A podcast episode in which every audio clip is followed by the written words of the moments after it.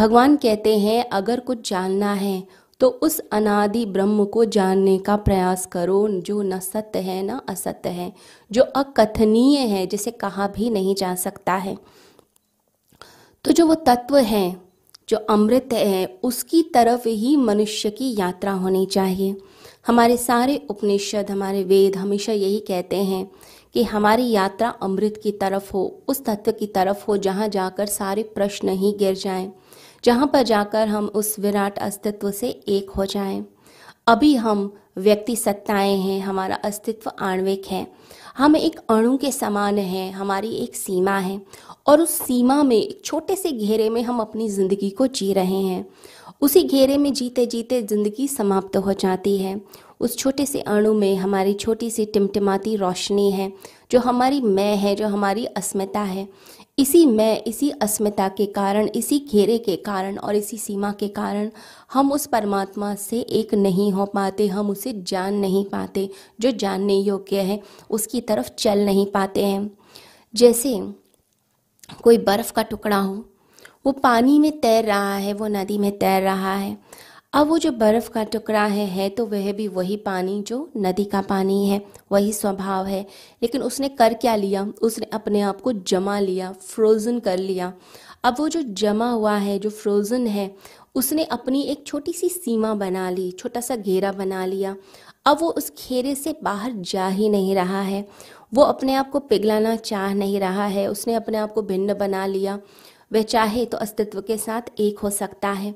उसे समय नहीं लगेगा, लेकिन वो चाहता नहीं है। ऐसे ही व्यक्ति ने भी अपने अहंकार का पोषण किया हुआ है। अपने आप को परमात्मा से भिन्न किया हुआ है, अलग किया हुआ है।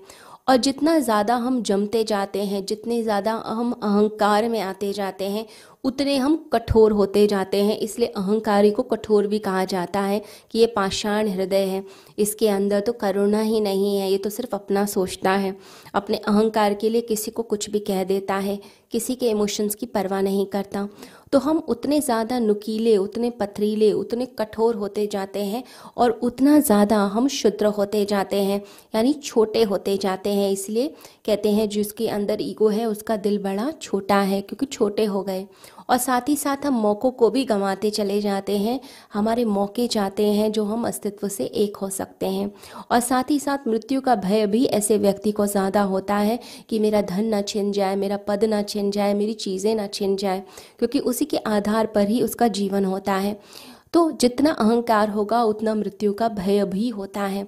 जैसे बर्फ़ के टुकड़े को एक भय होता है, कहीं मैं पिघल ना जाऊँ, पिघल गया तो मैं मिल जाऊँगा, वो अपने आप को अलग रखना चाह रहा है। तो जितना भय बढ़ता जाएगा, उतने हम धर्म से दूर भी होते जाएँगे, ये भी ध्यान रखिए।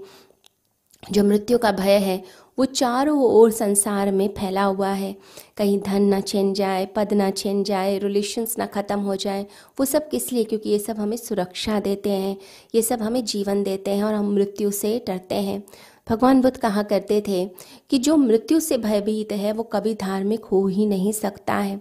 धार्मिक व्यक्ति की पहली निशानी है कि मैं मिटना चाहता हूँ, मैं समाप्त होना चाहता हूँ। वो अपने आप को पूरी तरह से समाप्त करेगा, अपने आप को अस्तित्व में लीन कर देगा।